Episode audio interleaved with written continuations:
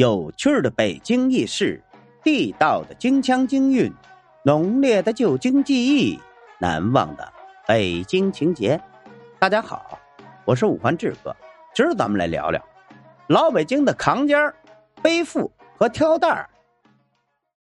在旧时啊，北京的老百姓除了借助畜力运输货物之外啊，还有几种单靠人力运输货物的方式，扛肩儿。背负和挑担就是其中的三种方式。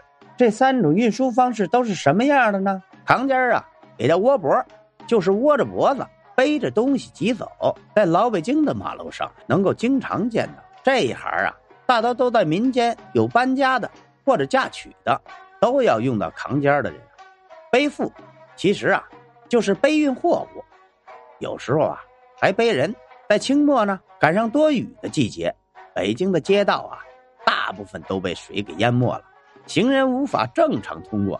这时候啊，一些贫困的人为了养家糊口，专门背人过街，挣点辛苦钱，贴补家用啊。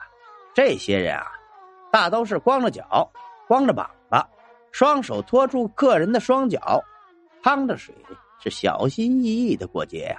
挑担类似于扁担，老北京一些走街串巷卖鲜花的、卖菜的等。都是用担子来挑着的，一走一颤一颤的。